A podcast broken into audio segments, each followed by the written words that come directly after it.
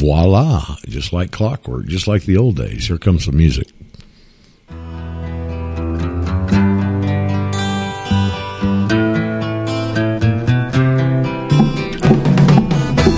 Tax the rich, feed the poor, till there are no rich no more.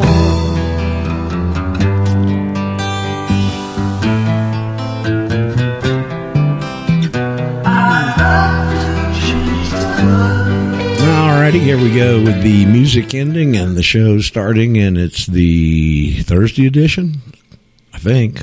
Today, Thursday, I believe it is Thursday. Yes, the 8th. I just, man, they all blend. You know, when you work every day, as I'm doing now, just, they all blend. Okay. So anyway, here we are on the Thursday edition, September the 8th, almost halfway into September already. Whew. Flies, doesn't it? And, of course, Roger Sales with your host and bottle washer and staff and technician and all the other things I do around here. At the Radio Ranch on the Eurofolk Radio Network, or if you're listening on the podcast later, whatever, we're glad you're with us. Wow. Okay, well, my voice is a little better today. Dan, I took your advice and started dumping a little lemon juice in my water, probably late afternoon or something, and it hopefully it helped. Anyway, it seems like it's a little bit stronger today, so that's good. Hard to be a teacher and a radio guy with your voice, you know, being foobar. So anyway, hopefully that's under the bridge. We'll continue to see about that. My knee's a little bit better today. That's good. I guess the first thing to start out with is an email that I received this morning from one of our good listeners. And it's called the Straight. It's called something about the Straight Talk about David Straight. And it's a guy on a TikTok channel. And I sent it to Murr. Murr, are you with us yet? Okay, well, she will be. I want to put it in the chat. I'm going to put it at the end of the show description today because this needs to get out. All right. And it's a gal that had a pretty close involvement with Mr. Straight. I didn't get from the video what the charges were. But she was in court for something and was facing 20 years.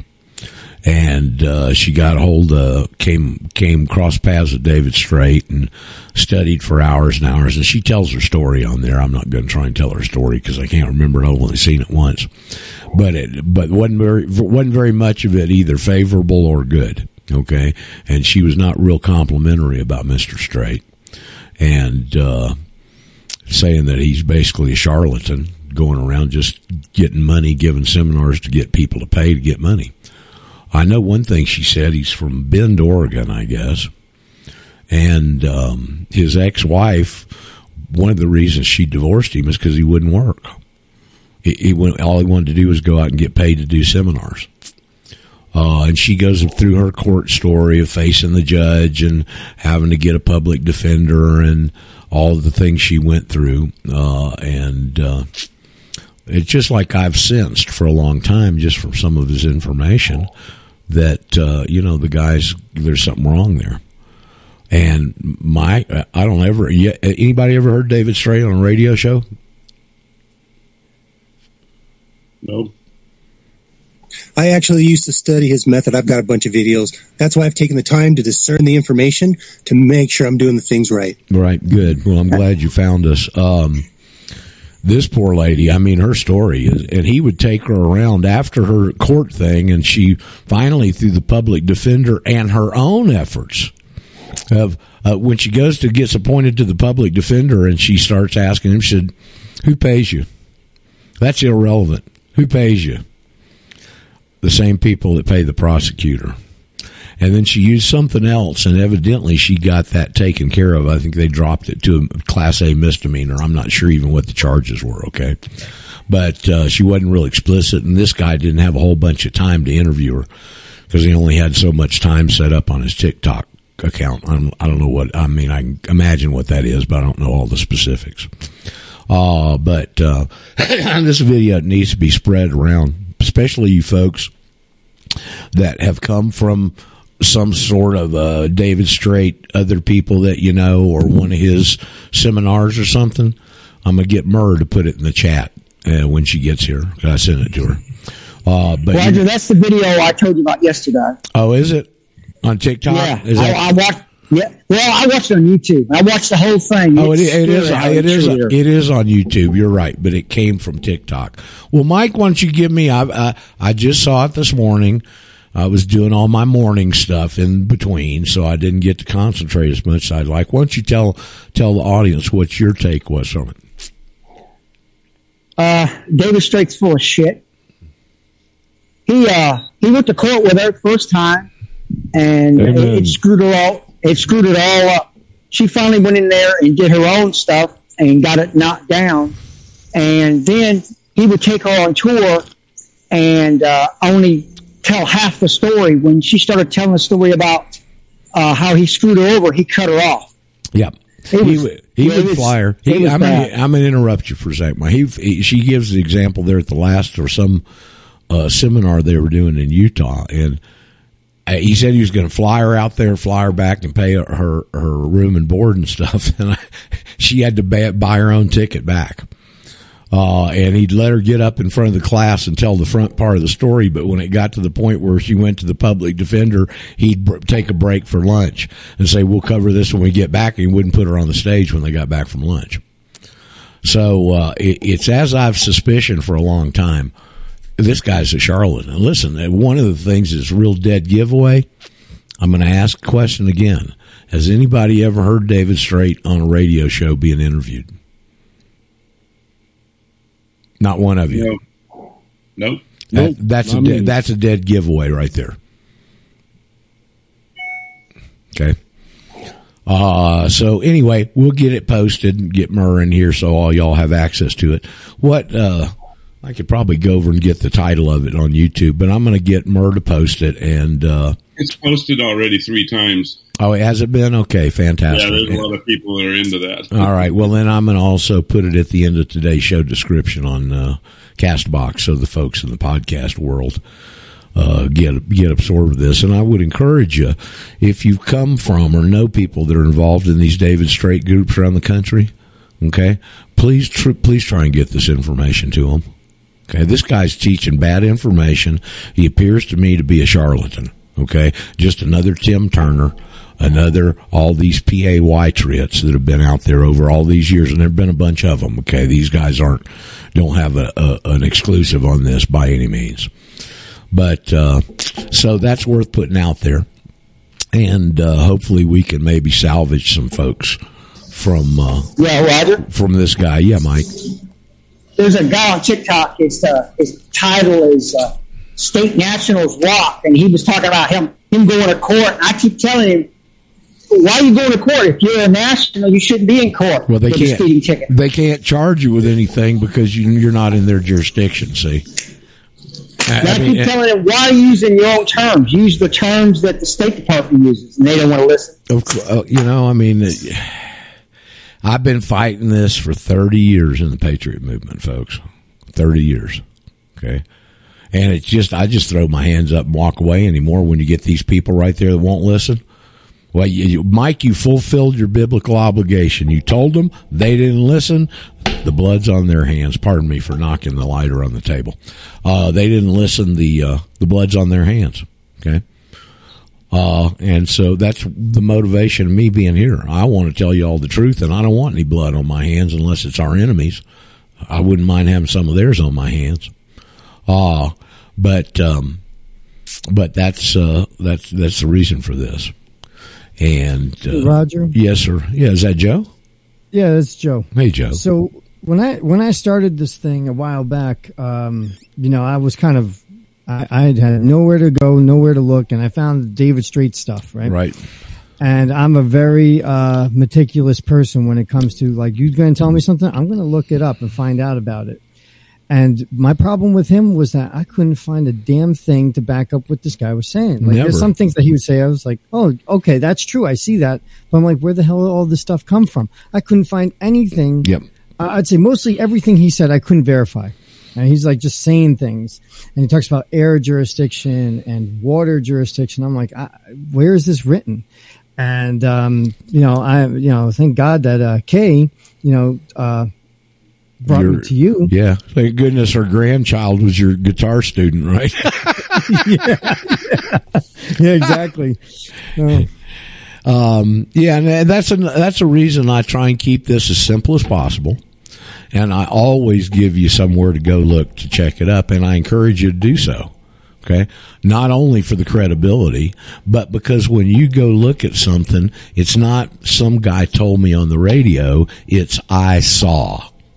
See, and the phrase I used to use a lot, don't use it too much anymore, I guess, don't know why, is you make the information yours.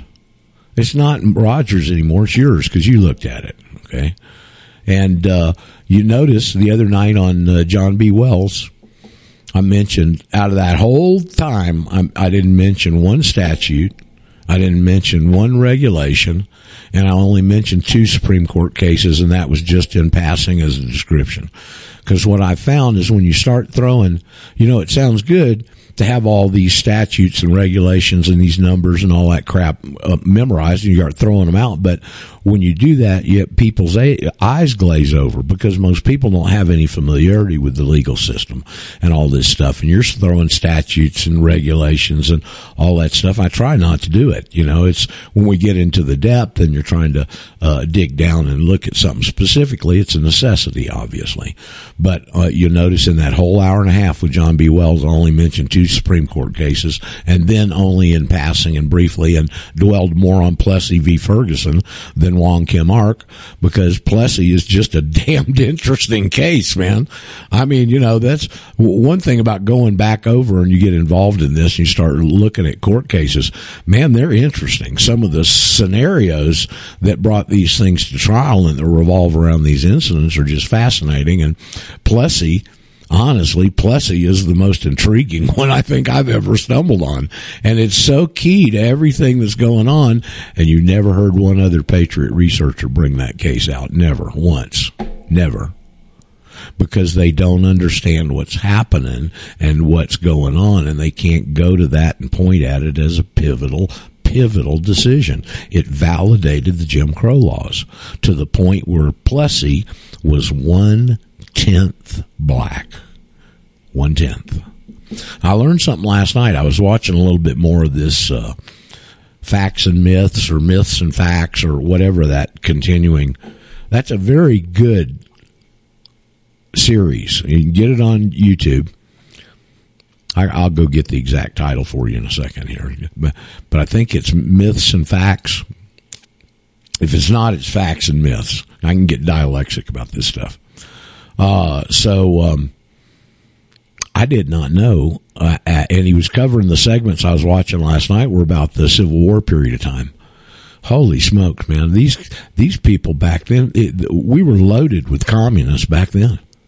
I mean, loaded with these bastards out of Germany and the communist movement over there. Generals, guy that rode in Lincoln's first inaugural parade, and Lincoln named his son after this guy. And when he came from Germany, first place he moved was to a communist commune. And I can't remember all the people that were surrounding him, but man, they had infiltrated this thing back in the 1840s, 1850s. Okay. To a ridiculous extent. All these big players were involved. Surratt. Does that name ring a bell? Surratt? He was the guy whose mother they held the meetings of the Golden Knights or the Golden Circle or whatever that John Wilkes Booth was a part of that assassinated Lincoln. And they hung his mother, Surratt. And he bolted to Europe, and they caught him over there and brought him back in Italy, I think. And who was his close confidant? Judah P. Benjamin,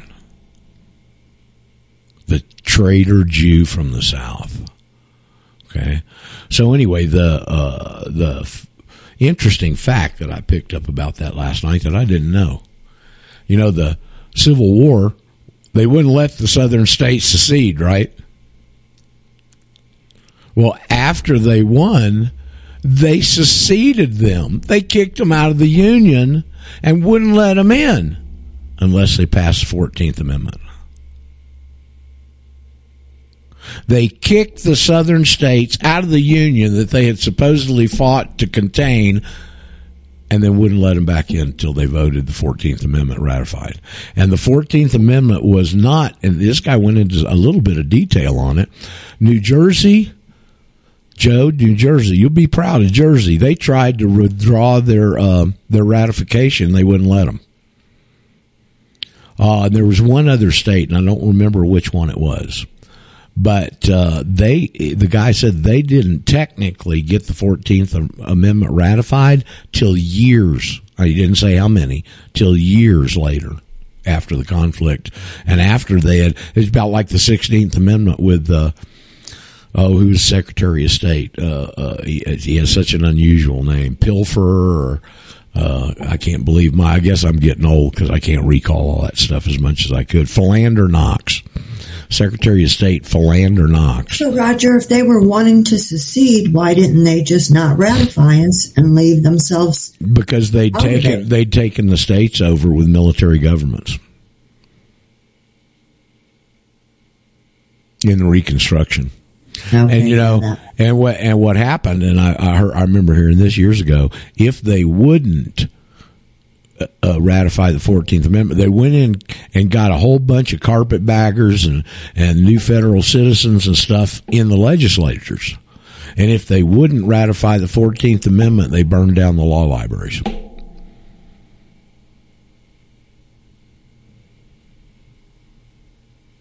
So lots of crap revolving around that. I would encourage you, if you want to look into this a little bit more, there's a real good resource on my sovereigntosurf.com website.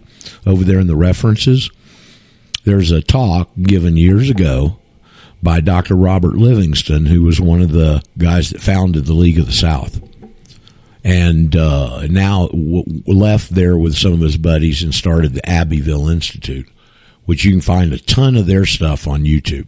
They got a channel over there with a lot of very distinguished and researchers and historians that give different talks on different aspects.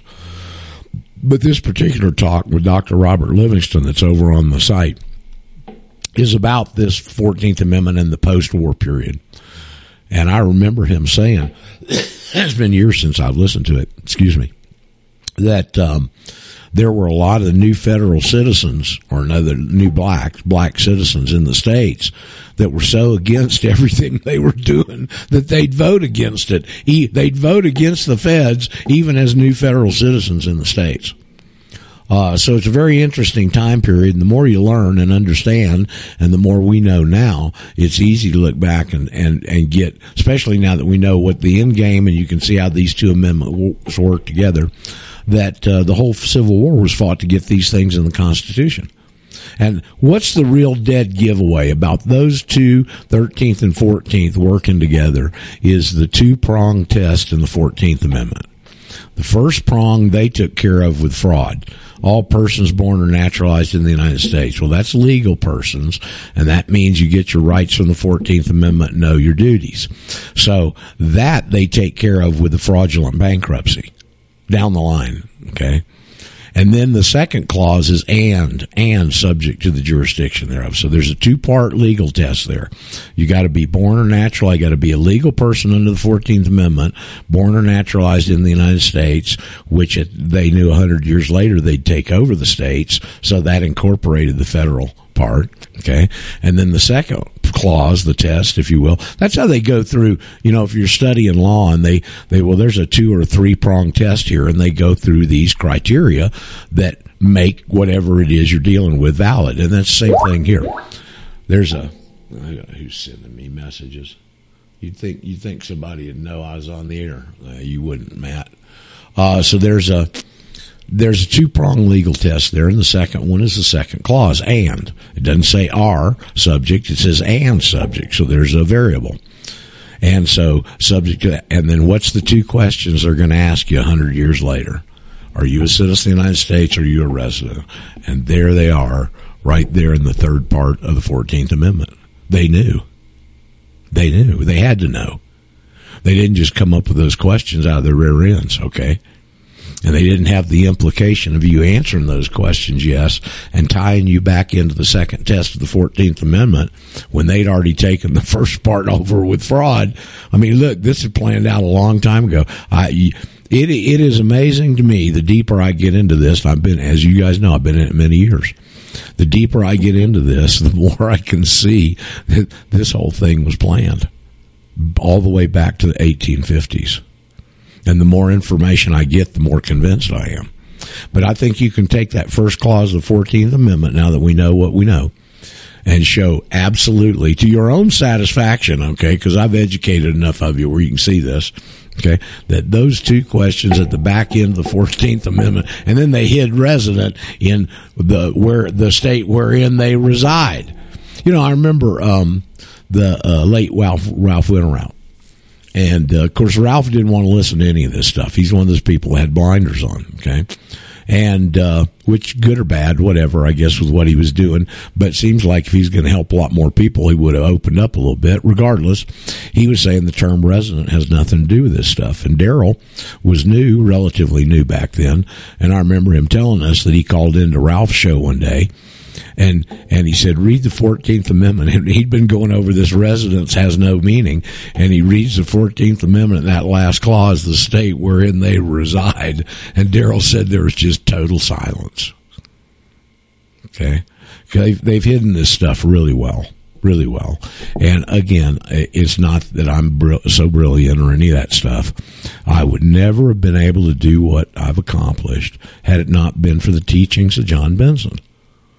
He knew all this stuff, and the key element here. Ralph had a tough kink there that he just couldn't quite. Well, he just couldn't. His kink was here was Ralph's problem. To understand this, you've got to be able to think like our enemies think, and Ralph couldn't or wouldn't do that. He would not take the blinders off. And you see, you can't think like we think and look at these statues with all this chicanery in them and come away when you see these words that you don't even understand the definitions, the implications of, and read them into some kind of a law or regulation the way your mind works. You can't do that. That's why we've never made any progress, quite frankly. Okay? So, anyway, it's, again, got to learn to think like your enemy. This ain't new. It goes back to Sun Tzu. I mean, thousands of years ago. Before Jesus, I think. Okay? So that's the key. And the big advantage I've had is that I was taught law, real law, and I knew it was the feudal system we're dealing with.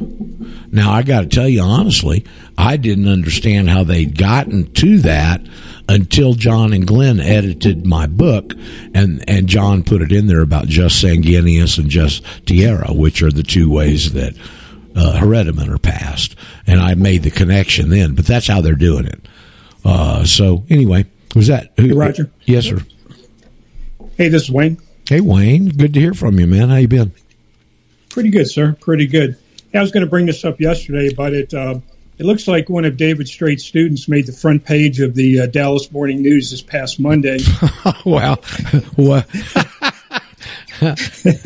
And what it turns out to be is the fellow went to court for a couple traffic tickets and ended up being set up for charges, federal charges, for lying on a firearms form. But as the story unfolds, you know, this writer blends in sovereign citizen, QAnon, American national. This guy called himself a Blackfoot Indian, so it just looked like he threw a David Straight, haymaker on these people, and he got slam dunk.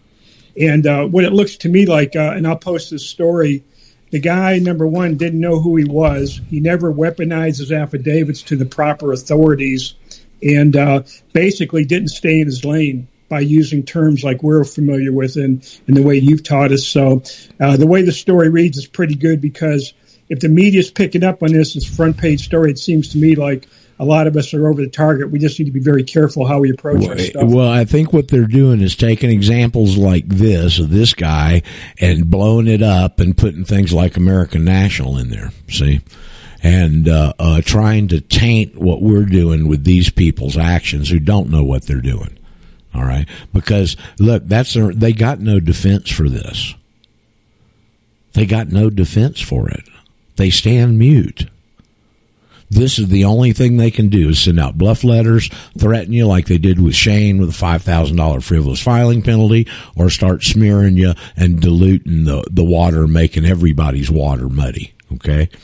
And that's why I come back and I'm such a stickler on, no, you're not a state national. No, you're not an American national. They use two terms in all of their statutes and regulations, national and U.S. national. Use those terms. Using their terms with the definition, trouble, and time they've gone to pin this thing down and hide it, using those terms is the key to the matrix. Trying to add your own crap to it is not the key to the matrix. They're not going to recognize stuff like American national, state national. They've gone to an awful lot of trouble to get state citizen out of the damn laws, and our people want to put it back in there. Explain it to me.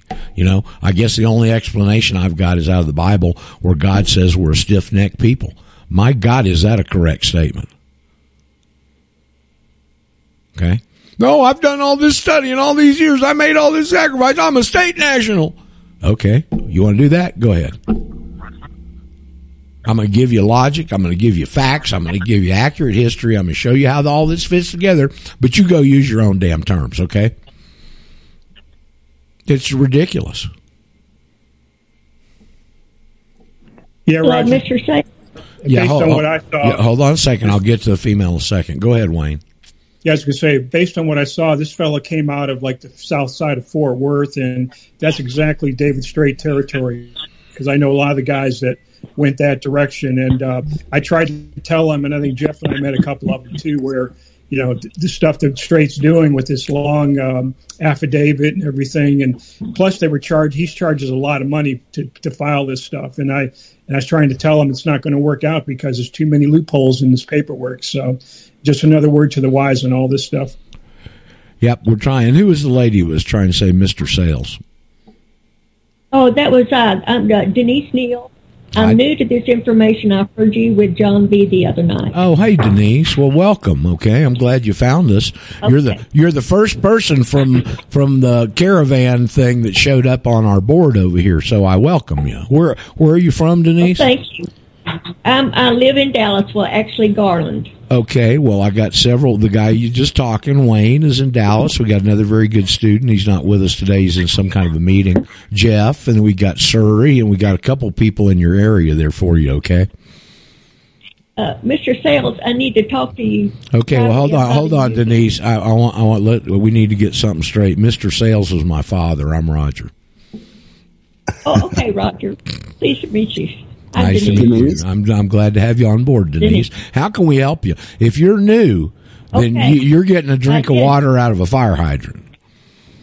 Yes, I am. Now, I've got a unique situation. It's a very quick answer, probably a quick question and a quicker answer. Okay. I'm very disabled with multiple sclerosis. I live in a state... nursing home. You wrote me. I got an email from you last night, didn't I? Yes. I answered you, didn't I? I haven't seen my email yet today. Okay. Well, I think you get an answer from me in there. But go ahead, and I'm real sorry for your situation. Well, I just, I can't be a national if they're going to say I can't live in this nursing home. I need full-time care. Okay. 24/7. Right. Well, let me answer your question this way, Denise. That's basically what I told you in the email, too. What we're fringing over here is on benefits, on the word benefits. Okay? Correct. And I understand where what you're doing could be construed as a benefit, but yet you accessed it through your Social Security account, did you not? Yes. Okay. I think you're covered, okay? And this is just an area we haven't had a lot of experience with, okay, at this point. But I will tell you this, as I told you in the email, and I say on here frequently, I think I mentioned it on Caravan the other night. I've been helping people do this in one way, shape, or form since I found the answer. I've been trying to teach this for 30 years. But the first 15 years of it, I was really revolved around the tax part of it. and I knew I needed to go here, but I never could figure it out because they keep changing the labels on the concepts. In other words, they take this national concept of a state citizen and they relabel it all these different labels. Okay? And our people don't understand the conceptual approach to this. They want to chase the words, and they go chase all these labels instead of understanding the concepts. And that's why we teach concepts here, because, you know, it's like a young child. If you give a young child a puzzle with 10, 12 pieces on it and give him one with 1,500 pieces, which one do you think he's going to put together first? Okay? I mean, it's that simple, all right? So that's one of their tricks that's been very effective. Well, once I came to understand that, you come back and teach this national thing, and so that's a work in progress over 30 years. All right, but about 11 and a half years ago is when I really got my arms around the basics of what we're doing now, and I've improved and come to more understandings constantly, all right? But in that 11 and a half years, Denise, I have no idea how many people have filed this paperwork, all right? Virtually very few of them come to me and ask questions, all right? They just do it, all right?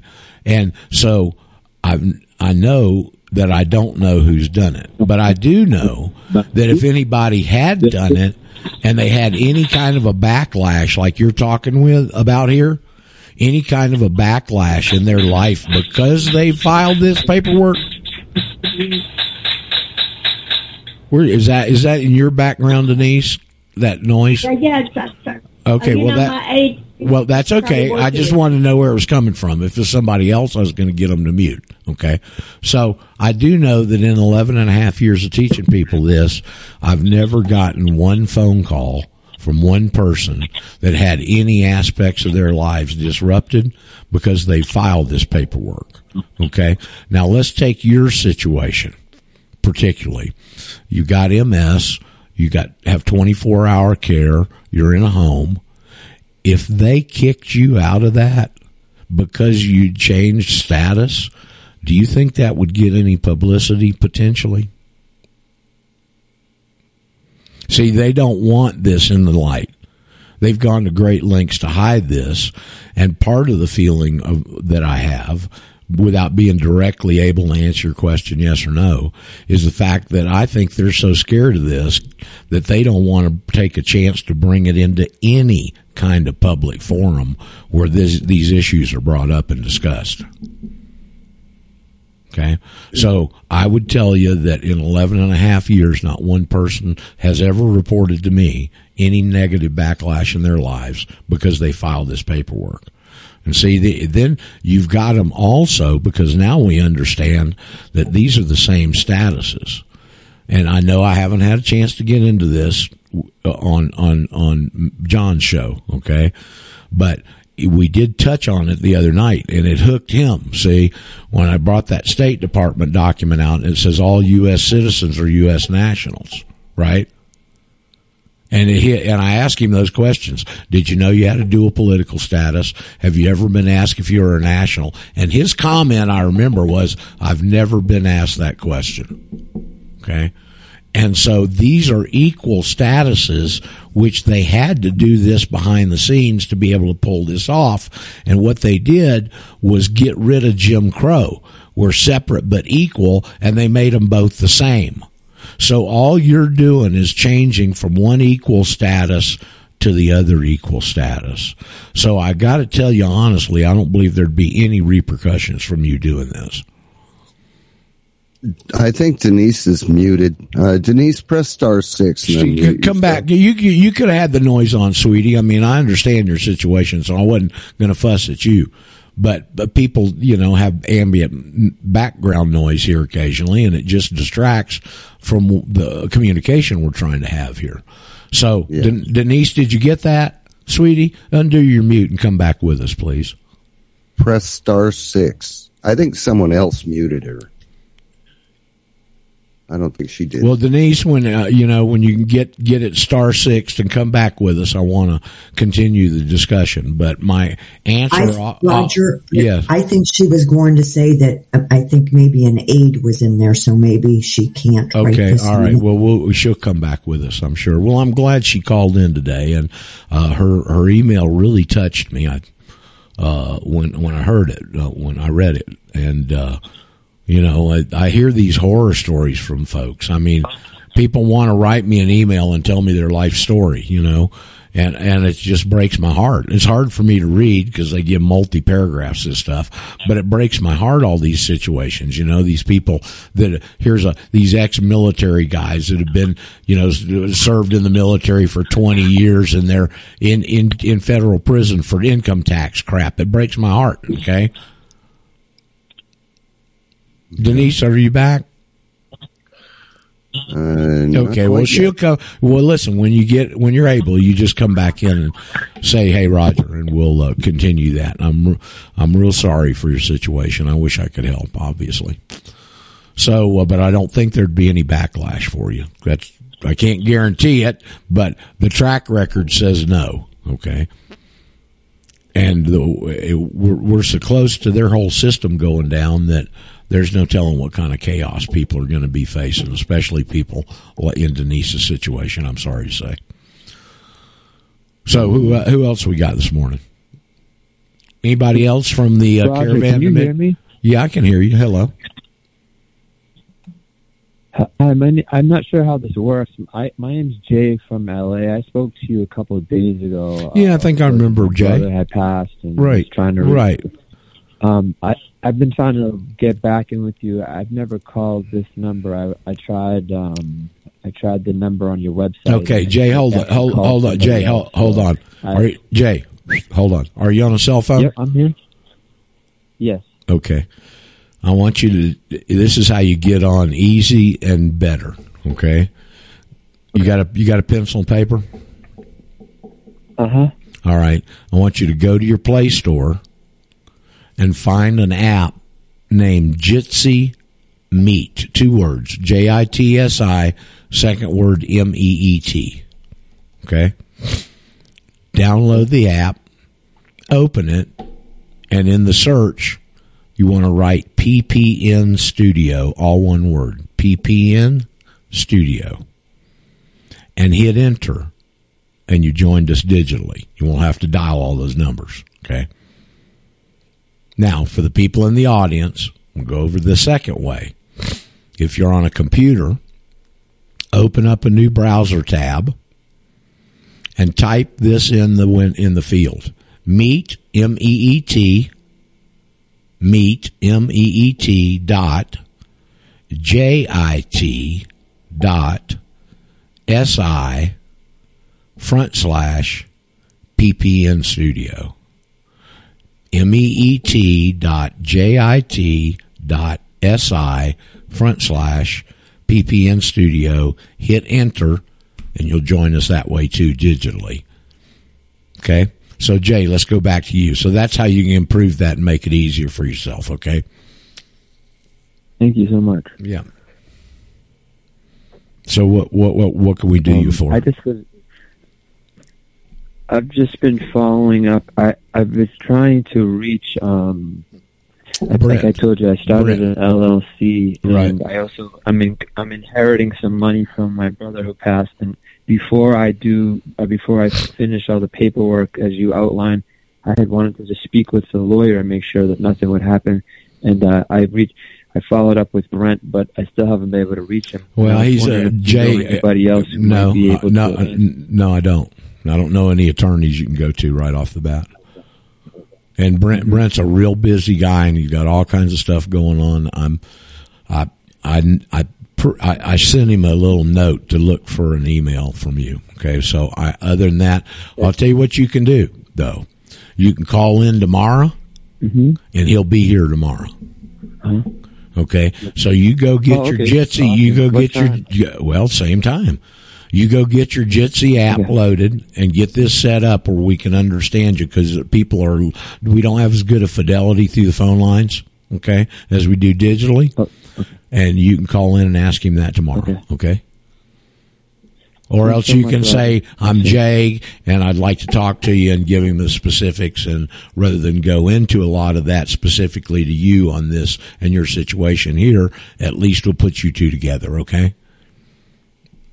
Okay. Thank you so much. Yeah, you're welcome. What questions you just want to make? Well, see, you get into all this inheritance and all that stuff, and you're outside of my pay grade. I wouldn't want to be giving you any kind of advice because I don't want it to cost you on something that I may not know because I don't have a lot of familiarity in that area, okay?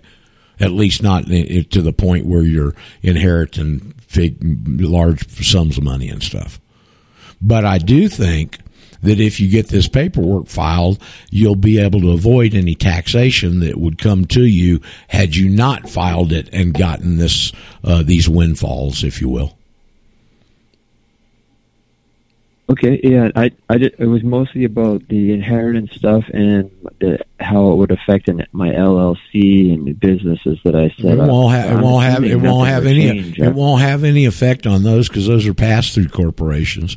You're going to be an individual that doesn't have any tax responsibilities. All the money that comes in through an LLC or a subchapter S or a trust or any other entity you may use pass through to you, and you don't have any tax obligations. If they've got, because those entities file, corporations and trusts, the IRS treats a trust like a corporation, okay? And so, but as long as you're passing it through to you and you've got your game straight, there won't be any tax obligation there. Hey, Roger, this is John. Okay. Hey, John. Hey, how you doing, John? Are you new? Your voice sounds new. I am new. You and I have exchanged a couple of emails a few days ago. But, actually, I've been, thanks to a good friend of mine, he turned me on to you and your work. So I've been going through archives for many, many weeks. I purchased your book, and so I've read it a couple of times. So I really didn't want to join up on the live call until I had a pretty solid understanding of the basis of what you're teaching. So I appreciate that. Can I tell you right now, I appreciate that. I don't mind people calling in here asking questions. That's what we're here for. But I appreciate what you've done to get here. So anyway, because I preach, but learn the information. It's the critical part of everything that we do and everything that we may do in the future. You got to learn the information. Absolutely. Yeah, definitely. I appreciate you enabling everybody to kind of make it their own. I think that's the most important thing. So this prompted a question that I had, and thinking back, I know you get a lot of emails. John, before you get started, before you launch into this, Let me stop you, and I'm sorry to do that. What part of Florida are you in?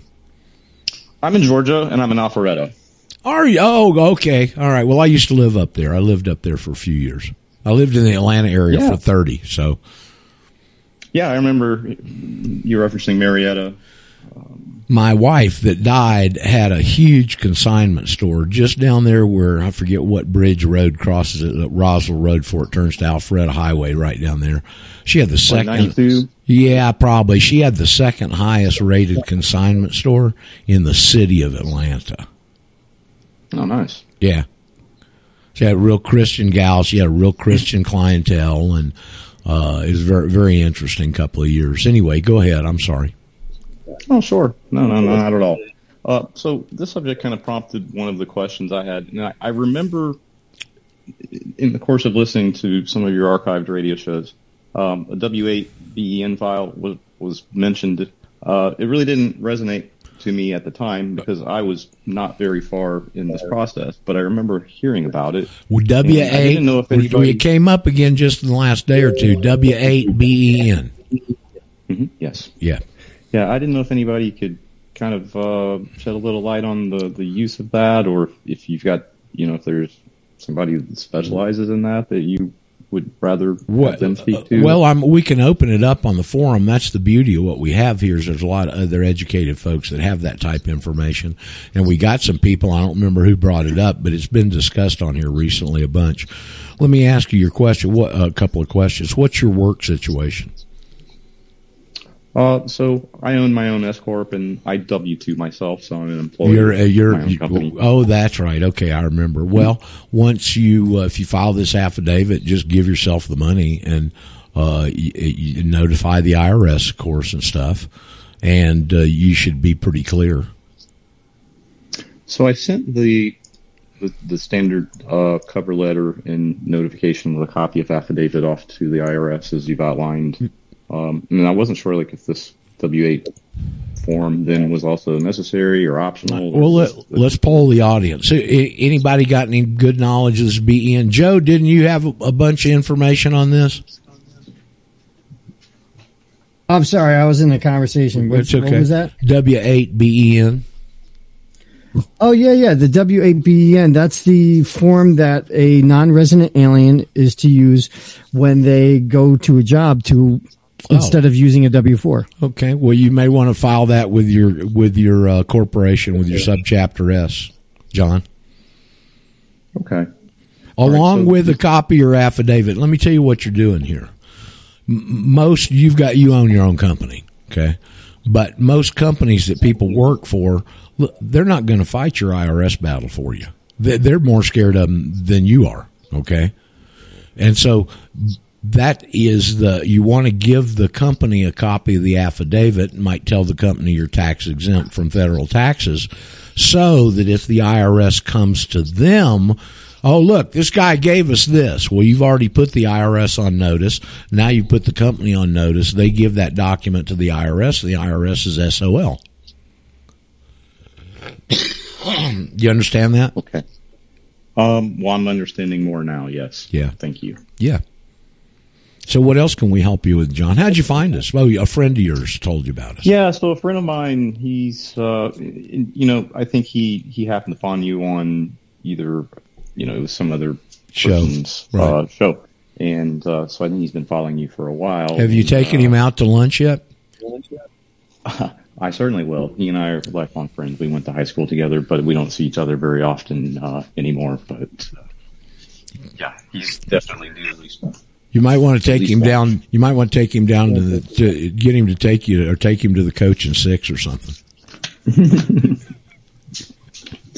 Yeah. So, well, hey, I did have one thing that I thought would be kind of helpful information. So I was listening to someone else that has a YouTube channel that kind of talked about this subject, and one of the things that they had mentioned that kind of made me aware of it was go out to LexisNexis site and request a copy of your public, or actually, no, it's not really public, your consumer record file.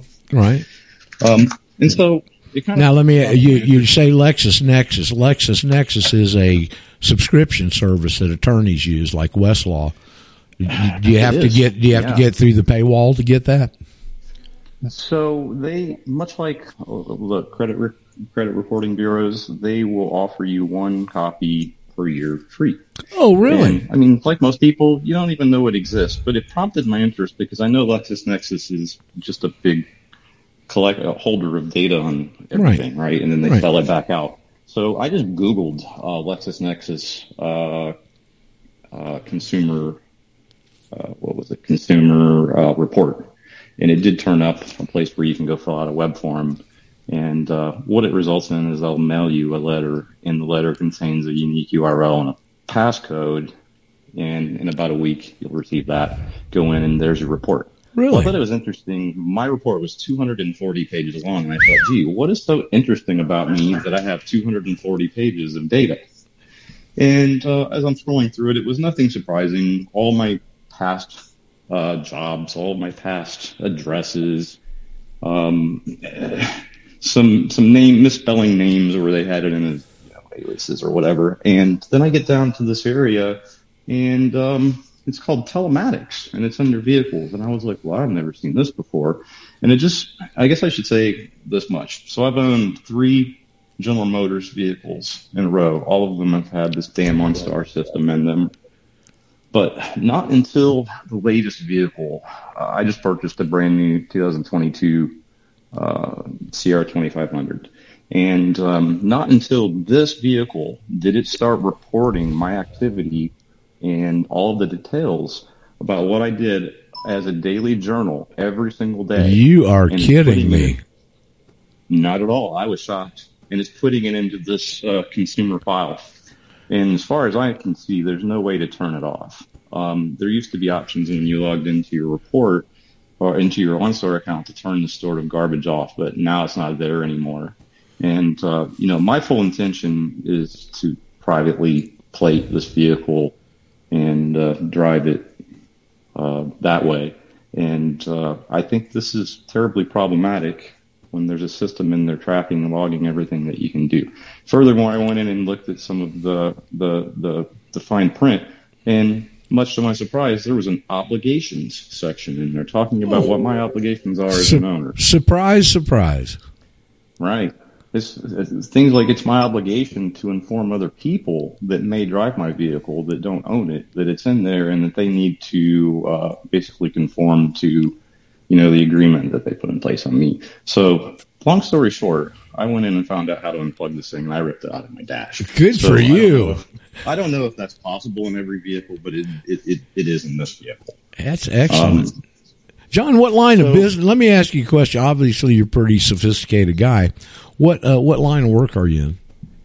Well, I'm my own private investor, so I day trade, invest. I don't do anyone else's money, but so that's what I do. I've been doing that for about the past 8 years. Uh-huh. But my career has been in IT consulting, so I've been in. Can we hire you on staff here?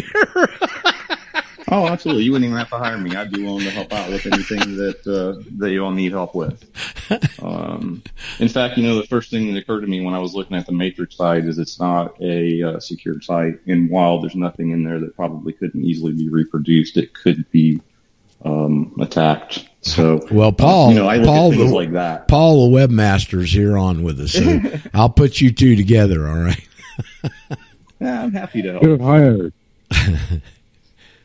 I'm here. Yeah, Roger. All right, hold on, John. We got a couple of people wanting to chime in here for a second. Hold on for a second. Paul answered up, so I'll John, send me another email if you would, and I'll put you and Paul together. Okay. Who else is saying? Who was saying? Hey, Roger. There was it, Joe. Yeah, that was me. Hey, Joe. Because I've had people reaching out to me about the W-8-B-E-N saying that they're not getting it accepted by their employer. And there is a code of federal regulations that where this came from, where that thing came from. So it's 26 CFR 1.1441-1. Okay. I want to also say, John, with this BEN thing, and I did ask Joe the other day, does it have an OMB number? Which means has it gone through the hoops it has to jump through, and it does, okay? Which means it's an official information gathering request if it has an OMB number, okay? The OMB number is 1545-1621. Okay, there you go. So it's a legitimate form, okay? Yeah, but in that Code of Federal Regulations, it talks about foreign person. So Yeah, okay, go ahead. So the definition of foreign person, according to Title or 26 Code of Federal Regulations, is any individual who is not a citizen or resident of the United States. There you go. If you go, you know, I talk on here occasionally about 1.1-1A. It's their jurisdictional statement there. An income tax is owed by all individuals who are citizens of the United States or residents, etc. If you turn the next page, it's got a question in there, who is a citizen? And the answer is anyone born or naturalized and subject to the jurisdiction of the United States. It verbatim quotes the 14th Amendment. So according to Black Law's Dictionary, persons in the 14th Amendment means corporations. Well, it says if you go to, it depends on which version of Black's you're looking at. If you go under person, one of the things it'll say is this term has significant importance because it is mentioned in the 14th Amendment. Okay. And yes, it can be a corporation, but it's not exclusively a corporation. It can be a trust, a partnership, an individual, or other entities too. More misleading stuff. This is the key word, folks. Person, the key word, all right? And you got to understand it's a legal person, where you get your rights and to whom you owe your duties, and then you can read through that and identify that stuff. If you don't know that, like most attorneys and certainly all patriots don't know, you're SOL. You're urinating into a strong north wind, okay? 169 pages in words and phrases on person. There you go. Wow. Nastasha, you got your computer. You got your computer fixed, didn't you? Well, my fingers are crossed. Well, we hear you today. Nastasha, and I keep saying make this information yours, that kind of stuff. Nastasha has done a fabulous job of being teachable. Okay. I mentioned words and phrases on there. Is not words and phrases a great set of books, Nastasha?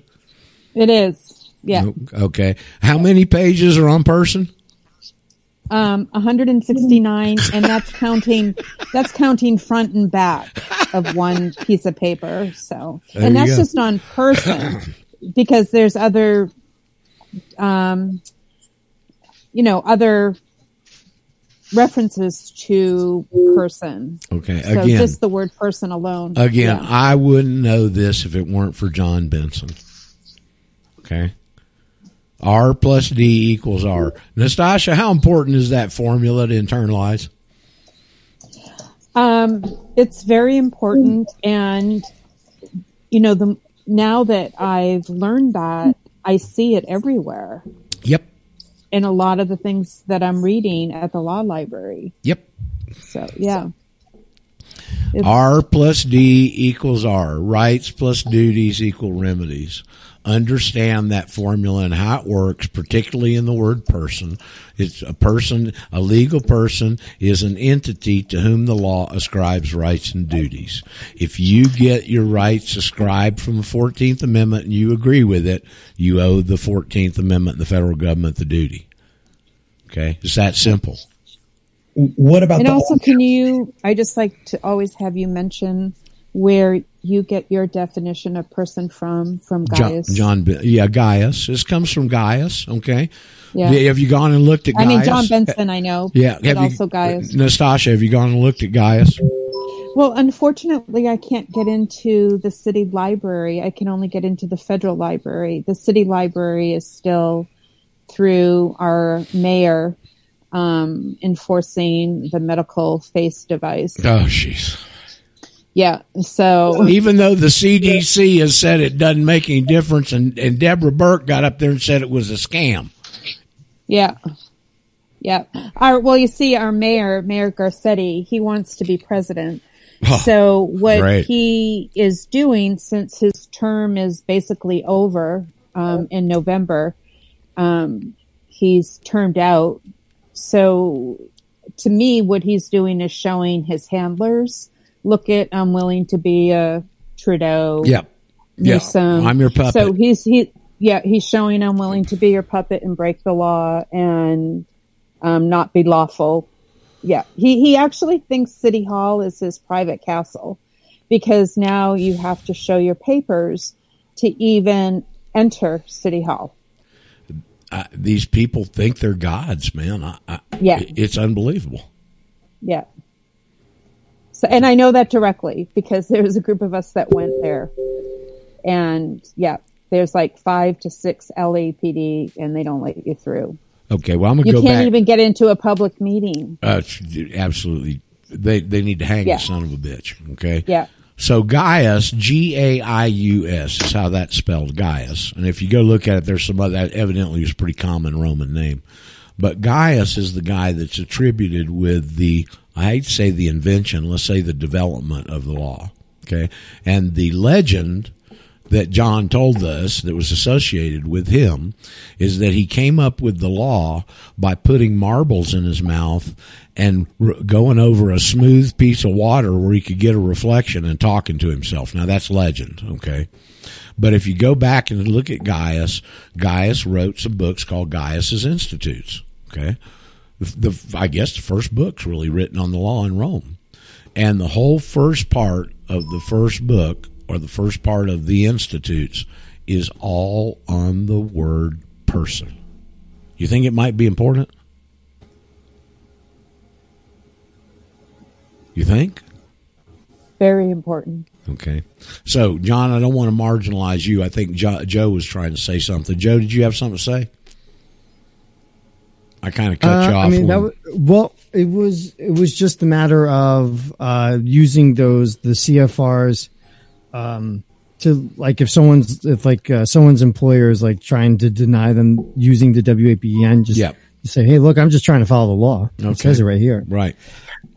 Okay, so well, you give it in the chat here. Oh, did you put the CFR designation and the regulation number in the chat? Yeah, I put that one, and then I put a second one that I mentioned probably like a couple months ago in here. Okay, all right. As well. Well, thank you, Joe. Thanks, Roger. Oh, no problem. I'll tell you who you need to thank, and she's probably listening, is Kay. Well, thank you all. Yeah, John, how else can we deal?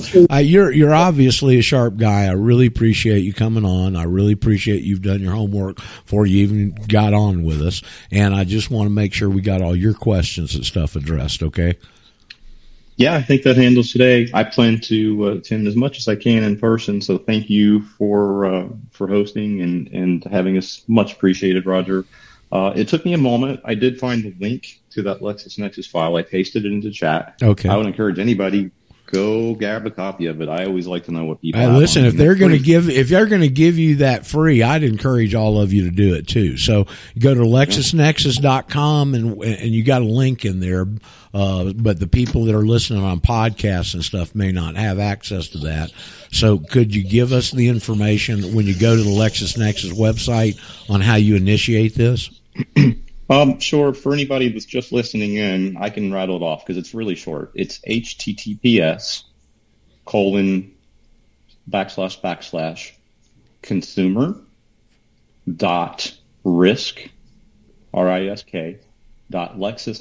And I'll spell that because I think that one's easy to misspell. It's LexisNexis.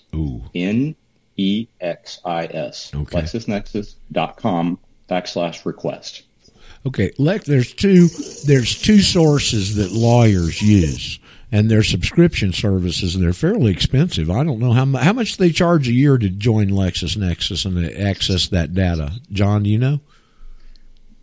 I have no idea, but I know that's it's a pretty penny, I promise you. Okay? Yeah. And now Ralph Winterhout, I know he had Westlaw. The competing service for LexisNexis is Westlaw. And that's West Publishing is who publishes Black's and all these different legal dictionaries, and a lot of the Supreme Court reporters and all that kind of stuff is West Publishing. Yeah. Okay, and that's obviously owned by the Rothschilds. I'm sure LexisNexis is too. I'm just giving the background for the audience. Roger. Yeah, hold on just a second, Mike. So these two subscription services, this is why lawyers can get in front of their computer and they can put one word in, and it'll go search all these Supreme Court cases for it. But they pay for that through the nose, okay?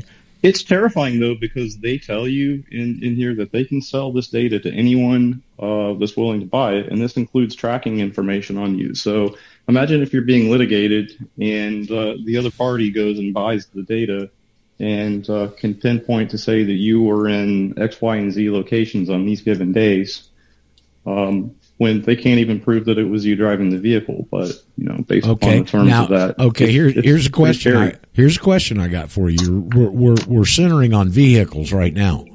What about cell phones? What about 2,000 mules and how D'Souza came up with all that stuff that they're even validating in a court case now that was true? Yeah. Okay. So this is what the scam is for you to get on all these sites where the computer or the cell phone can tap into all your data, and they compile that data and go sell it to people. That's what this guy I heard talking about the other day, all these free apps, okay? Well, in behind it that you don't know with all these games and stuff is they're getting all this data and selling it on the side. Oh, yes. Nothing is free. If it's free, you have to wonder how they're paying for it. Right. They're paying for it with violating your privacy. Know, I've got a friend down here that's a really interesting fella. And his name's Romero, and he's half Ecuadorian and half U.S., and his family here in Ecuador is very, very political. His grandfather was a senator in Ecuador for 40 years. okay? And he's got a, he got some inheritance and he got some land, and like a lot of people who, you know, the biggest export to Ecuador is flowers, okay? One of the biggest flower exporters to the world. And so he got in the flower business, and he found a very interesting niche because it's highly competitive. And so what he's done is, because he's got these connections to the U.S., he grew up in the U.S., and he goes out with his long stem roses, particularly for one day, Memorial Day. And he goes out and takes the Tomb of the Unknown Soldier and loads it with all the graves and stuff with long stem red roses. And then he sells the sponsorship to corporations, okay? So, really good guy, real solid. Okay. And so, I knew they had to fly back and forth to the U.S. because of this business. Okay. And he had to get the jab in the early days of this to get back into the States to do his business. And so he was on the Ecuadorian international squash team. All right. And in fact, he told me, he said it was great because we'd always lose on the first day, and I'd have two or three other days in these great cities of the world, you know. So he was in great tip-top shape. He got the jab, and now he's having heart problems. And so I've been feeding him information as best I can on it. And so yesterday I had to go down to the mall. I went down and ate lunch after the show, and I like to just get out of the house and have a cup of coffee and all that stuff. So I was down there having a cup of coffee and smoking a cigar, and he comes up to my table. He was there in the same little coffee shop in the mall, and his son, who's 13 and a real, he's kind of tall, and he's a real good athlete at 13, basketball especially. And they made him get the shot to get back into school. Okay, so all three, the wife, the husband, Romero, and the son, have all had the shot.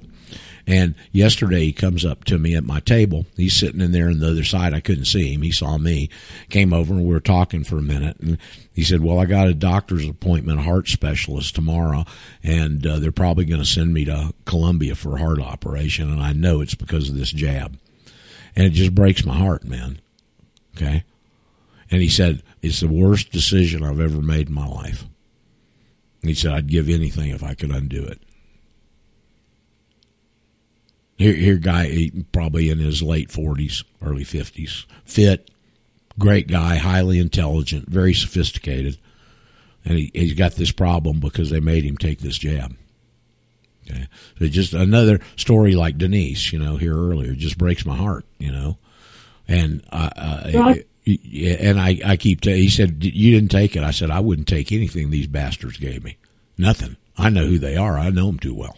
Okay. Yes, who's trying to say something female? Who's trying to say something? This is Mike. Well, Mike, I hadn't got back to you, so go ahead. I'm sorry. I believe it was Denise. All right, hold on. I didn't get back to Mike. I forgot him. Mike, come on. You got something to add, I know. Yeah, I ordered mine from LexisNexis. It's got 24 pages. It's got conveyances that I haven't used in 30 years, jobs I haven't been in 20 years. It had addresses I completely forgot about. And it had so much information, it was unbelievable. This LexisNexis report had cars that you owned 20 years ago on there? Yeah, it gets its report from all four credit agencies. Oh, okay. So they're using Equifax and the other bandits. It's using the foreign name, and then there's 12 minor. Okay, hold on. Mike, you're too close to the mic. Back off just a little bit. You're overmodulating. Okay. It uses the four main credit reports, then there's 12 minor credit report companies that get information. Good Lord of mercy. Yeah, I have to think they're an aggregate of many, many, many data locations. Yeah. Yeah. I got a funny story about Equifax there, John. When I was in Atlanta and teaching this stuff early, and the tax stuff was about all I knew, and I had a gal that had a lab there, the blood lab and stuff, and her boyfriend was a Canadian chiropractor. I can't remember her name. And so she got into this, and she's real aggressive, type AAA linus, okay? And so she gets Equifax, goes in and starts screwing with her credit report. And so she sues Equifax. And so when you sue, you get interrogatories, depositions, discovery, right? And so she's in deposition with Equifax. And the very first question they ask her, does Roger Sales write your letters? In the deposition now, okay? And she, being who she was, says, I'll have you know I write my own letters. Thank you very much. So they've been on to me for a long time, all right? I'd love, I'd shiver. I bet looking at my LexisNexis file would make you shiver like a dog passing a persimmon seed. Yeah. Go ahead, Paul. I just want to let you know that Denise is unmuted, so okay, we can finish up with her. Okay. Look, John, I'm going to put you on the back burner for a second. Denise, is that you again, sweetie? Yes. Can you hear me? I hear you just fine. Okay, fine. Did you hear my answer? Did you hear my answer to you? Yes, I did, but I'm looking in the email and I don't see a reply. I know I wrote you out one, so I got, because you wrote in through the website. I remember. It seems like I got you through Sovereign to Serve. Look in your spam. Yeah, it could be in your spam. Hey, Murr. Hey. Okay, it's Denise. So anyway, Denise, I don't think there'd be any backlash from you in your situation from doing this. Okay? And part of the reason is because over 11 and a half years, I've never heard of anybody having any backlash. That's part A. Okay? Part B is the feds are scared as hell of this. Okay? Because they can't do anything about it. And they've been caught. And so anytime if they were to take some lady who's in a nursing home with MS and take away your benefits and get you kicked out of the nursing home because of it, you think that might potentially generate any publicity? I would make sure it did. Well, that's exactly what they don't want. They don't want anything coming into any kind of public forum where this information can be brought out, because they can't deny it, they can't rebut it, and they can't do anything but adhere to it. Or else, their other option is to take the mask off and be total tyrants. They're in a corner. We put them in checkmate with one sentence on one piece of paper to one guy. This powerful people that run the world can be stopped dead in their tracks with one sentence on one piece of paper delivered to one guy. How powerful is that? Yeah, pretty powerful. Very. Hi, Denise. Hello. Hi, this is Paul from Global Voice. You remember Roger? Me? Yes, Denise. Hold on. Go ahead, sweetie. No, I was a really good violinist before. Yeah. I mean, I could send you some of my music files. I'm sorry. Hey, Denise, do you still have the violin files that I recoded to 432 for you? Do you still have those? I don't think so. I think that was a long time ago. How long have we known each other? Like 10 years, something like that, back from the Global Voice days? I think longer than that, even. Yeah, probably. Oh yeah, really? Quite. Oh yeah, Denise. Yeah, we go way back. Okay, I just sent you a note in Skype on. Go ahead and send me any file you want me to recode, and I will do it and send it back to you in Skype. Okay. Okay, so which email? Just send it to me in Skype on. Okay, but I forgot your last name. Beiner, B-I-E-N-E-R. Roger Beiner. Yeah, Roger Beiner. Paul Beiner from Global Voice Radio. Oh, Paul Beiner. Yeah. I remember now. Well, so that's great. You two have had a relationship for a long time. That's wonderful. Glad you found us, Denise. Yeah. Hey, Roger. Hey, we'll get Bob. Let me make sure we get Denise taken care of here. Okay, Denise, did you have any other questions? No, I'm intrigued. I want to do this. I just want to make sure that I have to live here. Oh, I understand. And I can't be evicted, although they've tried a couple of times. This is one thing I'd suggest you do, and Paul can send you the link to the website. But if you want to hear a bunch of because you've just been exposed to the John B. Wells stuff, and we didn't even get through a little more than half of that, okay? So on the website are a number of other interviews with different people and other information, and you need to spend some time on thematrixdocs.com, and I think you'll be a little better informed, okay? Appreciate that.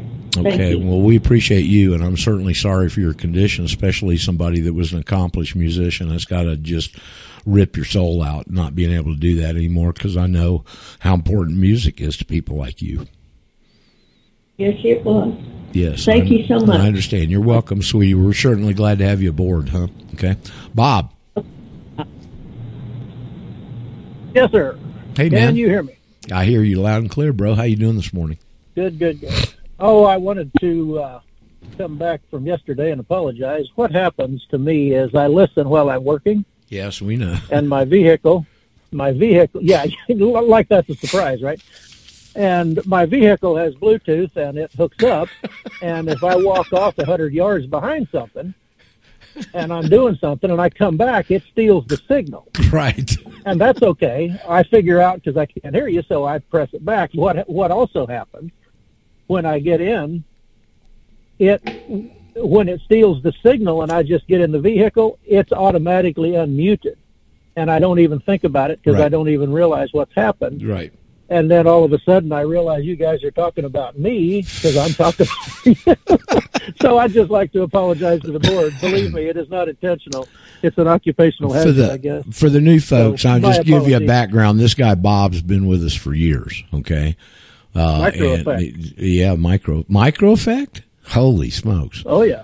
Yeah. That was the day I called the first time. I know the day I called the first time, and it's easy for me to tag because Sarge was on with you talking about the fact that he had just filed his stuff. Oh, boy. Okay. That's a long time ago. Yeah. It was a couple of years on a micro effect, and you were still doing stuff with, what's his name? Oh, gosh. Kettle Marine. Oh, no. Don't even mention his name. Yeah. Yeah. Him. Yeah. Anyway. So yeah, it goes back a ways. I'll tell you, there've been people in our movement since I've been doing this that I just get, well, they're just not what they appear to be, you know, and unfortunately, he's one of them, you know. Yeah, yeah. In addition to that, apology issued to the board and everybody in general. Bear with me if it happens in the future because it probably will. You were talking yesterday, and what I had called in about, or wanted to talk about, was the whole thing about California and its present administration. How do you even describe it? Well, I mean, just its whole. it's the logic is okay. Here we go. Let me turn the radio down. There you go. The whole deal, just with the lack of logic, the lack of, you know, and I realize there's plenty of good people in California. No doubt, no doubt. There's a lot of rural areas. I mean, Samuel's out there. We love Samuel, et cetera. But, you know, the administration, like you're saying, the public face of California administratively and politically is just so out there, you know, to the point of mandating in the future we're not going to have electric or gas-powered vehicles, but you can't charge them either. Right. We don't have enough grid. I mean, come on, people. Is this kindergarten stuff or what? Did you hear the story? Did you hear the story that Tucker Carlson had on this the other night? The guy that runs the guy that runs the energy, Pacific Gas and Electric, PG&E out there is obviously he's an Edomite. Okay, and. Mm-hmm. Back last year, they made a big announcement that California had achieved energy independence. Okay? And with all the green energy input, you know? And so when he went into the story, this is fantastic, okay? When he went into the story, they used natural gas in their environmental stuff, okay, that they were getting this reading from, and they were energy independent in April of the year when demand on electricity is low. They were energy independent for all of 4 seconds. There you go. And they make a big news splash out of it, and it wasn't even energy independent because in the mix was natural gas. Yeah. I mean, these people are just absolute liars, thieves, charlatans, all of it, okay? Yeah. Well, the place that took me immediately was Ezekiel 16, 49, and 50, you know. It's the sins of Sodom and Gomorrah. That's exactly where we are if you hadn't been able to identify it yet. That's it. And then, I just wanted to state. Is that Nastasha? Go ahead. Well, I just wanted to quickly state, along with what's being said, PG&E, you often find out in a very small print, in a very, like, two sentences in a paragraph, that PG&E is responsible for a lot of these fires. Oh, yeah. And they get, and they admit it, they get sued, they pay a fine and a fee, but they don't upgrade their infrastructure, and a lot of the money goes into their pockets. So, but you often find out that they're the ones responsible for a lot of these fires. I yield. Yep. I just wanted to add that. Yeah, we know that, and it's sad. I feel so sorry for you folks out there in California. Daryl's on with us. He's stalking us. Go ahead, Bob. We'll get to you in a second, Daryl. When I get back to the house, a lot of times in the evening, I'll put Castbox up and listen to it while I'm doing other things. And, you know, I didn't realize that I had been talking over everybody in the background until I was listening to it last night. It's like, well, that's special. Gee, nice to be heard, right? So anyway, I was sitting there, and so I get confused because I listen to it so much and, you know, try to stay on mute that a lot of times I'll be sitting there at the computer in the evening, and I'm listening to the flow of the conversation, and I want to jump in and say something, you know, not even consciously thinking I'm on the rebroadcast. It's just interesting that you get in these little thought patterns. But I was very glad when the whole thing came up about mothers and fathers. Notice I did not use the word parent. It's right. A legal term. I was happy to hear Daryl come in and say what he did about parents patri. And, of course, in locus parentis is, you know, very similar, although not the same. Don't present yourself in these papers as the parent of a minor child. No, you'll be mother and father. Exactly. You are the mother and the father because the parent designates you as a guardian. Colloquially, it's fine, but legally, you're setting yourself up to be wrong. And mother and father is lawful, and parent is legal. There you go. Law of the city. Well, law of the land. I'm going to resurrect Rush Limbaugh here for a second. Words mean things. What's another word for father? Because it says in the Bible, Jesus says to call no man father, but he in heaven. So mother and daddy. I think legally, father of the child is probably the one to use, Lisa, but I don't know. We can ask Brent tomorrow. Legally, we don't want it. We want lawful, Roger. Well, we got an attorney on with us tomorrow. We'll ask him. Be sure and ask him, okay? Speaking of Brent, all right, go ahead, Bob. I'll be out of here. Okay, the thing I wanted to mention also is, you often call for numbers, and I realize it's important, but let's not lose track of the story of Gideon. All right. God pared him down and pared him down and pared him down to 300 men. Right.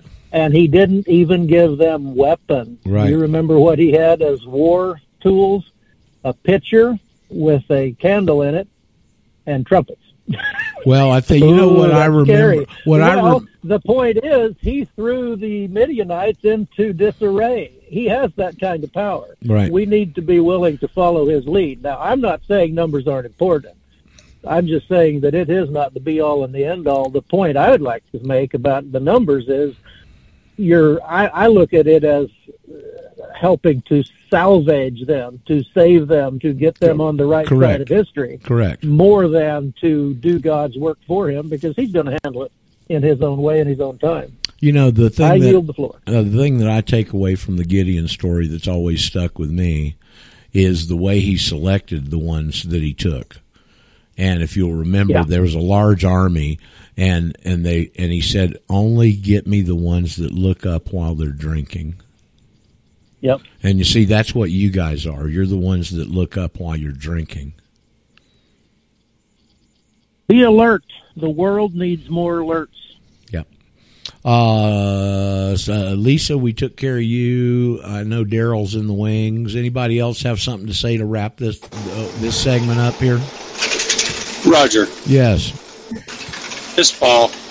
Hey, Paul. I just wanted to ask John if I sent you my email address, if we could get together on that plug on that new Chevrolet truck. Yeah, absolutely. Okay, I'll give Roger my email address. Okay. And you're in the Atlanta area?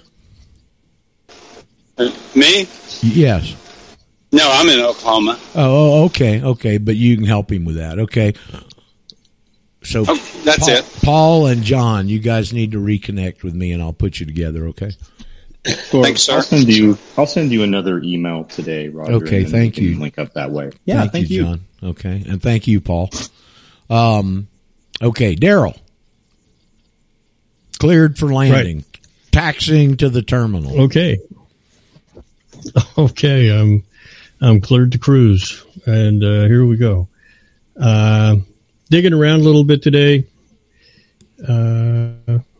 and you probably heard me bring up the term before called NUMIDENT. NUMIDENT. NUMIDENT. NUMIDENT. Remember me talking about that before? It doesn't register with me. It's new this time. So okay. Well. I'm going to make a point of it today. So, the NUMIDENT information tracking system was initiated in 1936, associated with Social Security application. It's internal record. NUMIDENT. Interestingly, it has all the records of everybody and every Social Security number since its inception and issuance.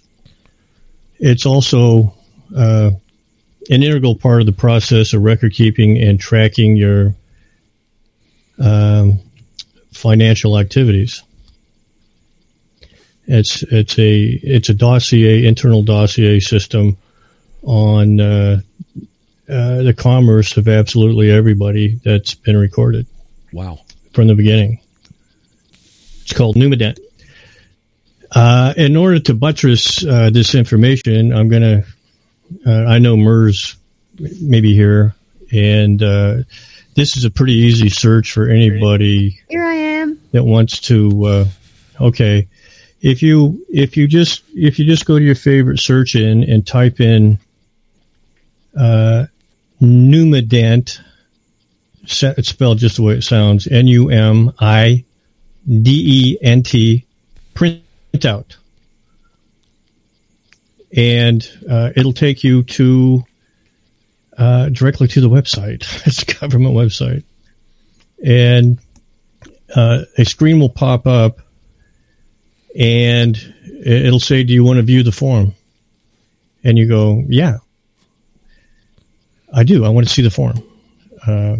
And it's a printout request online of your NUMIDENT record. And when you go there and you click on that and the PDF loads and you start to read through it, it says to the Social Security Administration, gives the address in Baltimore. It says to process your request for a copy of your NUMIDENT printout, we need you to provide the following information. So it goes through name, place of birth, date of birth, mother's maiden name, father's name, sex, blah, blah, blah, mailing address, date, time, phone number. Right below that, those boxes, it has a warning box, Roger. Uh-huh. We know about those. Okay. Now, everybody on this call that has access to a computer can actually obtain what I'm talking about here in the next couple minutes if they look for it. I'm going to read you the warning box. Are you ready? Here we go. It says, I am the non-resident human being and not statutory individual to whom the false record pertains. or a person who is authorized to sign this letter on behalf of that party. I understand that any false representation to knowingly and willfully obtain information from Social Security records is punishable by a fine of not more than $5,000 or 1 year in prison. A non-resident human. Yeah, it says I am the non-resident human being and not a statutory individual. Anybody listening on the podcast or listening here live, how many times have I told you the Social Security number is not a nexus to the system? Well, This is why I'm sort of butting in here a little bit. So I'm just trying to, you know, we keep looking for, we keep seeing the squirrels and then we find their nuts, right? Yep. This is one of those nuts. And I also was doing some digging, and I went to the United States Citizens Immigration Service website, and it has an article there for it's a written article by the United States Citizens Immigration Service, and it makes its jurisdictional statement at the very beginning of this article. It says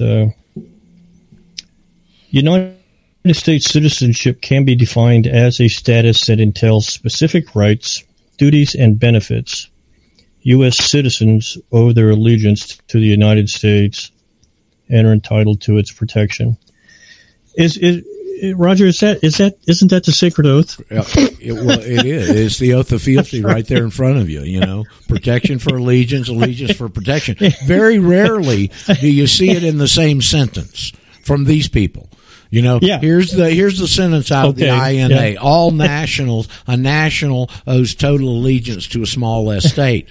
You got to understand the concept to be able to put protection in there and establish that's a jurisdictional statement. So it's a very short article. If you take out all the filler, there's actually about one page here. And the article, if you type in U.S. citizen versus U.S. national differences, it'll take you directly to that article. And if I jump to the last paragraph, it says, I love it when when it's out of their own words. That's the best. Citizenship can be seen. Citizenship can be seen as both a status and an ideal. All persons born or naturalized in the United States and subject to the jurisdiction thereof are citizens of the United States and the state wherein they reside from the 14th Amendment. And there's. You know, that last sentence is, you know, a equivocation in the minds of almost everybody. They say, well, okay, and the state wherein I reside, and they don't comprehend. They don't. What the word reside means. Because if you're in the state and residing in there, then you're, you know. Seeking protection from the federal government. You're a citizen of the United States, and you're alien. Yeah, you're alien to the state. Yep. So. So those two little things is new information, corroborating other information. One's new, one is a corroboration. So I thought very good, Daryl. I thought you might find that interesting, Nastasha. Yeah, I just wanted to say, ma'am. And I can't speak to it fully. But a friend of mine gained control of his Social Security account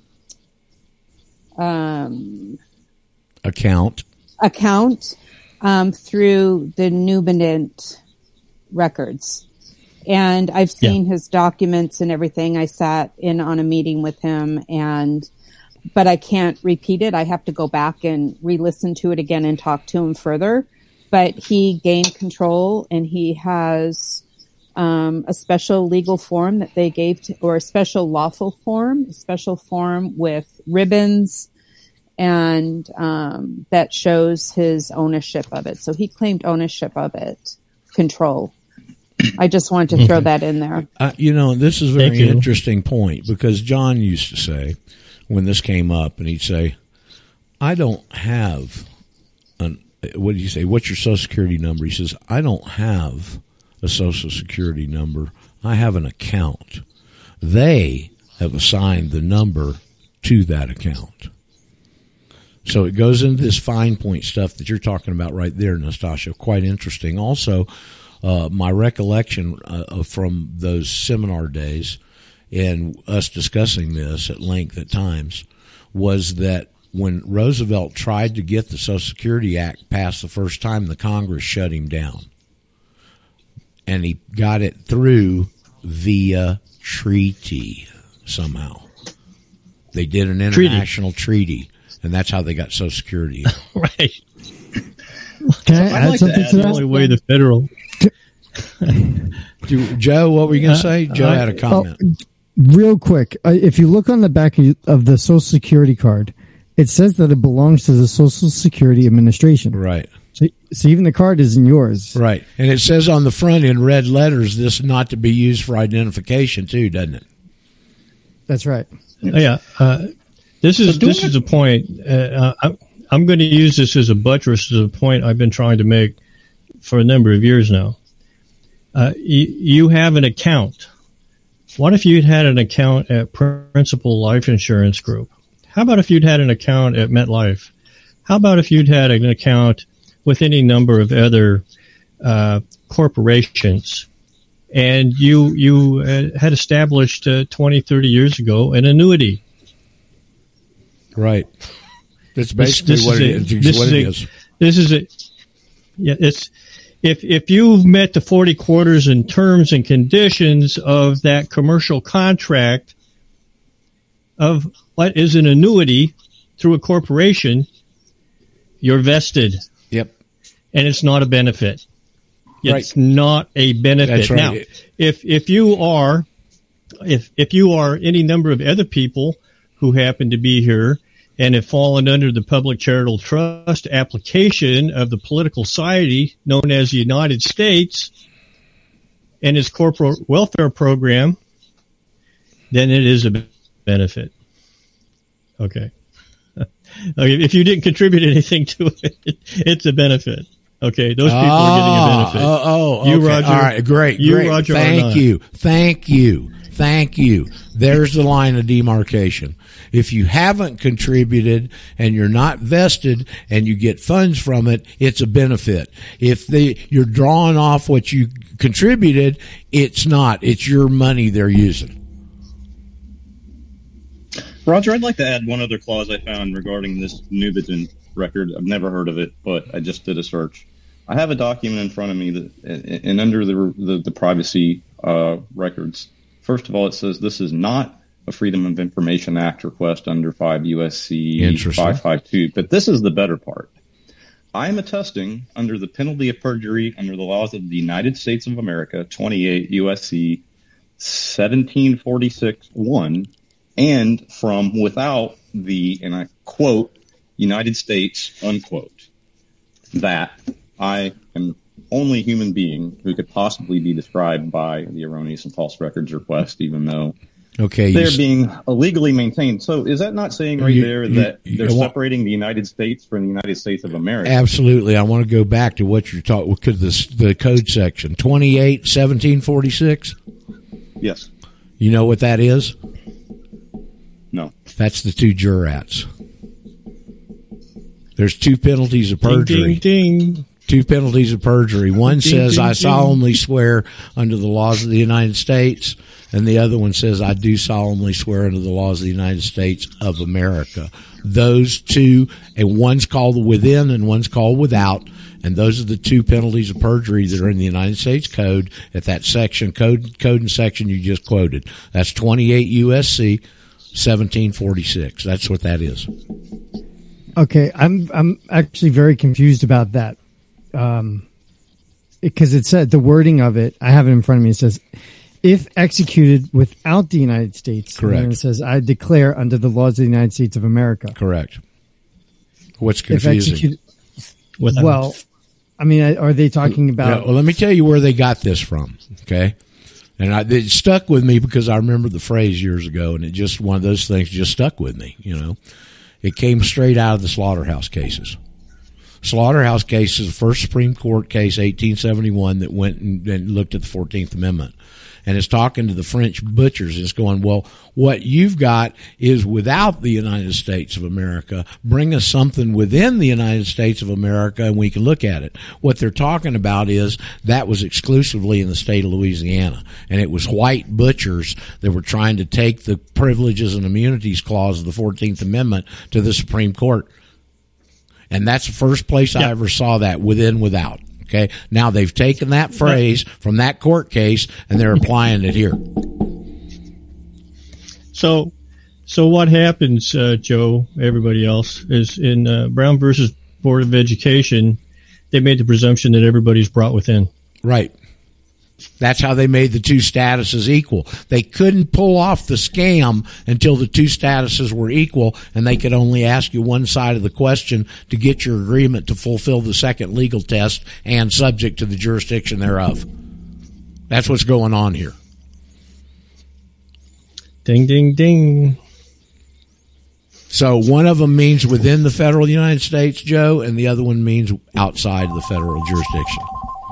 That's why it has. That's why the only difference in those two are the words "of America" after United States. Right. So that's just the federal jurisdiction versus the state jurisdiction. Versus the national jurisdiction. Let's use that term. Okay. Okay. That works better. All right. So good find, John. Thank you. I just wanted to state, Roger, in relation. We're going to let Nastasha go. Nastasha. Well, I just wanted to state in relation to what you and Darryl were mentioning, and in regards to the quote account, I obtained one of my CUSIP numbers for one of my Social Security accounts. How many accounts? Directly from Fidelity Investments. Okay. I have the printouts. So going forward from there, that's another story. But I just wanted to state I do have that printout from Fidelity with my CUSIP number for the Social Security account. To my understanding, there can be more than one CUSIP number, but it's quite stunning when you actually see it. And I used to have an account with Fidelity, so I'm going to be talking with them. I'm putting my questions together. But that does exist. That's all I wanted to state. I know it does exist. You know, and I don't go off. Actually see it. I haven't gone off. It's quite interesting. I haven't gone off and studied that. I don't bring that stuff up here. I know. Because I'm concentrating on getting you educated and getting you out of the system. Okay? I know. But I just wanted to add that in regards to what Darryl and you were talking about in regards to drawing off from the account. There really is a real account out there. Yes. Or accounts. Right. So, and I'm going to tell you, I just want to say, I see it. It's my papers in front of me with Fidelity. As I've said many times, I'm very grateful for Social Security. And now that I'm of that age and all the things it's been able me to do over these last 12 years without having to sell gold to live, you know. And I would have never saved a penny of that money when I was in my 20s and 30s, all right? So realistically, I'm very grateful for it, all right? But there's people that aren't, and I can understand their reasons too. Okay? Especially you people that are younger that are going to see, you may see some of it, but it's going to be hyperinflated by the time you get it. Roger. Yes. Hey, I just started Social Security back in May myself. When you're talking about a benefit versus a legitimate draw, Yeah. How's taxes work on that? Well, they've got a ceiling on. You gotta to be taxed on Social Security. You've got to get above a ceiling, and I don't $12,000 or whatever it is a year. I don't know, but it's in that range. It's a low range. But then you would have tax obligations if you were a citizen of the United States or a resident. If you're not, you don't. Even if you break that ceiling. Correct. Okay. That's why you may want to. Well, if you cover the IRS, they're the ones that are going to be responsible for that. But here's the thing that came up about Social Security here during COVID, because they floated. You know how they try and scare everybody, right? And they floated. Joe Biden came out and said, if you don't get the jab, we may stop your Social Security payments. And that's when I said it's probably best to send a notice to the Social Security Administration too. But that was just a scare tactic. They really couldn't have done that. They don't have the power to do that. And so it's kind of moot at this point. But that was when I suggested people notice Social Security. Now, I can tell you this. When I opened my account, Paul, I was in Argentina, okay? And if you're in a foreign country, you got to open up your account through the embassy. And that was the problem, was you got to have an active passport, and mine had been stolen by another American. Okay, so I had to go through all that garbage of getting another passport before I could go apply to Social Security. But I submitted my affidavit with my application to Social Security. Never heard a peep out of them. Been getting checks for 12 years. Never filed taxes on it. I hadn't filed taxes since 1993. Come on. Okay, I put my notice in last August with both IRS and state Secretary Oklahoma of State. So, Secretary of State. Have you notified the Oklahoma authorities too, Paul? No, I've got 25 envelopes going out this weekend. I'm hitting, the state guy, all the district attorneys and the counties I go into. Highway patrol, county sheriffs, city attorneys, and chiefs of police, and folks. Do you understand what we've got here? Have you internalized how scared they are of this? Yeah, I've been mulling it over for a couple years now. And so. The coroner. Hey, listen, I got to ask a couple things here real quick, and one of them is I'll get 2 seconds is because somebody in the chat room is talking about just what Paul was just then.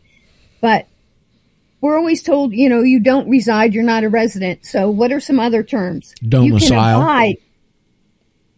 Yeah, well, you can abide at your domicile or an abode. Okay, right. Now Padgett says she's a dweller. So right. There's different terms you can use. There's another one. Let me throw another one in here for you. I'm just a sojourner. Yep, sojourner's good. Yeah. And John in the chat room wants to know about cover letters for the agencies. Okay, it's very simple. How it should be worded. Okay, very simple. You don't have to do much work. The less you say, the better, okay? But it depends on whether you're talking about a federal agency or state agency, I guess, to some extent. But especially in the state, on the cover letter, let's say to the IRS, okay? That's the one most people want to deal with. They don't have other agency problems, or at least we don't hear about them very much. Everybody wants to get out of the IRS. So once you file with the Secretary of State, you come back and take a copy of that affidavit. You get the address for IRS. The main one there in D.C. is the one I'd suggest. There's, you could send it to a service center or whatever probably. But at the top, this is what's important. You want to put lawful legal notice, probably in bigger font, bold, okay? And underneath that, you want to put not to be considered or construed, however, whatever word you want to use. But the important message to get to them is this is not a filing. Not to be considered a filing, not to be construed as a filing, whatever else. Now, there's a reason for that. And Shane, if Shane's still on with us here today, is the reason. Okay, when I first started coming onto these ideas and concepts, I talked about it on the show. Shane was listening. He goes, I'll do it. So he sends his little notice off to Ogden, Utah, the service center that covers the West Coast, and they sent him back a $5,000 frivolous filing penalty. Now, that if this isn't a filing, is a 1040 form. This is legal lawful notice. And so by putting that at the top of your cover letter, you take that one defense they've got left away from them. So legal lawful notice or lawful legal notice, not to be considered or construed as, you could put both words in there, not to be considered or construed as a filing. And then you simply tell them, please find the enclosed citizenship evidence. It's important to use that phrase. Please find the enclosed citizenship evidence now on file with the Secretary of State of the United States of America. Please adjust your records, your actions, and your agent's actions accordingly. See, that's not difficult, okay? And that's all you need to put in there. Now, when you're going to the state agencies, it's a little different because they're in your state and you're going to lock them together under the laws of agency, okay? Technically, the IRS is not a government agency. They're a quasi-government agency pretending to be one, okay? But over here in the state, these offices are all under the laws of agency. So you want to notice the primary guy is the Attorney General of the state. And you want to put at the bottom copies of the local people you want included in that. We suggest district attorney, chief of police, sheriff, and public health official in the county. And at the top, you put lawful legal notice, and then you put this phrase, notice to the principal is notice to the agent, and you just reverse it. Notice to the agent is notice to the principal. What you're doing there is you're locking them all together on that document under the laws of agency. So now the Attorney General's been put on notice. The other people have been copied. If your district attorney, for instance, you get a speeding ticket, and that DA dockets that case after he's been put on notice, he's acting outside of his delegated responsibilities because he can't assign that to you. You've told him you're not that, and you're not responsible for those types of man-made laws. If he does that, he's now violated his oath of office and his delegated responsibility. And because he did it and they're locked together with agency, now the Attorney General's just as guilty as he is. They've both lost their cloak of immunity and they both become personally liable. Roger, if I may. Yes, Charlie. Yeah, Murr, I'd like to piggyback on what you said about the term, again, resident, you know, because that really, you have to look at the other definitions of abode because they've got you locked in on that one, so you have to be really careful. But like what Roger is trying to do with us is aid us in understanding what that term is. Because it's not physical residency. And if I may, I'd like to, I did this for a friend of mine that's having some issues here in Colorado. And what I did is simply put this one phrase, and I'll use Colorado as an example. The state of Colorado, that's is a federal enclave. Correct. Within the exterior boundaries of Colorado State. It's so simple. I remember she picked up the phone and called me, and she said, "What are you trying to say to me? It's not possible for you to be within the state of whatever, okay? It's just not possible." And the other thing, I know I said this about a month ago, is that Albert Einstein quote, the distinction between past, present, and future is a stubbornly persistent illusion. We are continuously evolving every second. So how could you reside? I yield. If you want to look at that term, simply look at its origins from ambassadorial law. And the example I use, you know, the Ecuadorian ambassador gets caught at Dulles Airport with a kilo of cocaine in his diplomatic pouch. What do they do with him?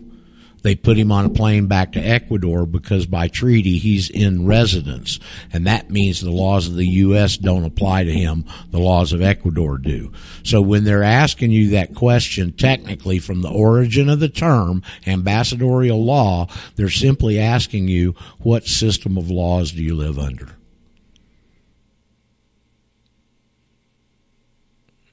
Now, you could get more technical, and you could say, because it's in the 14th Amendment, that means you're residing in a state, and you're asking protection from the federal government. Here's our allegiance for protection again. You're asking protection from the federal government against any actions, the new federal citizen, that the state's going to bring against you in the state. And there's the formula, allegiance for protection, protection for allegiance. I'm asking for protection, even though you don't understand that, okay? And so you automatically owe them allegiance, and you're automatically under their system of laws. There's the jurisdictional nexus. Is that clear? Charlie, is that clear to you? Absolutely. And I can't resist this, okay? There is no duty to protect. So get that illusion out of your heads, guys, okay?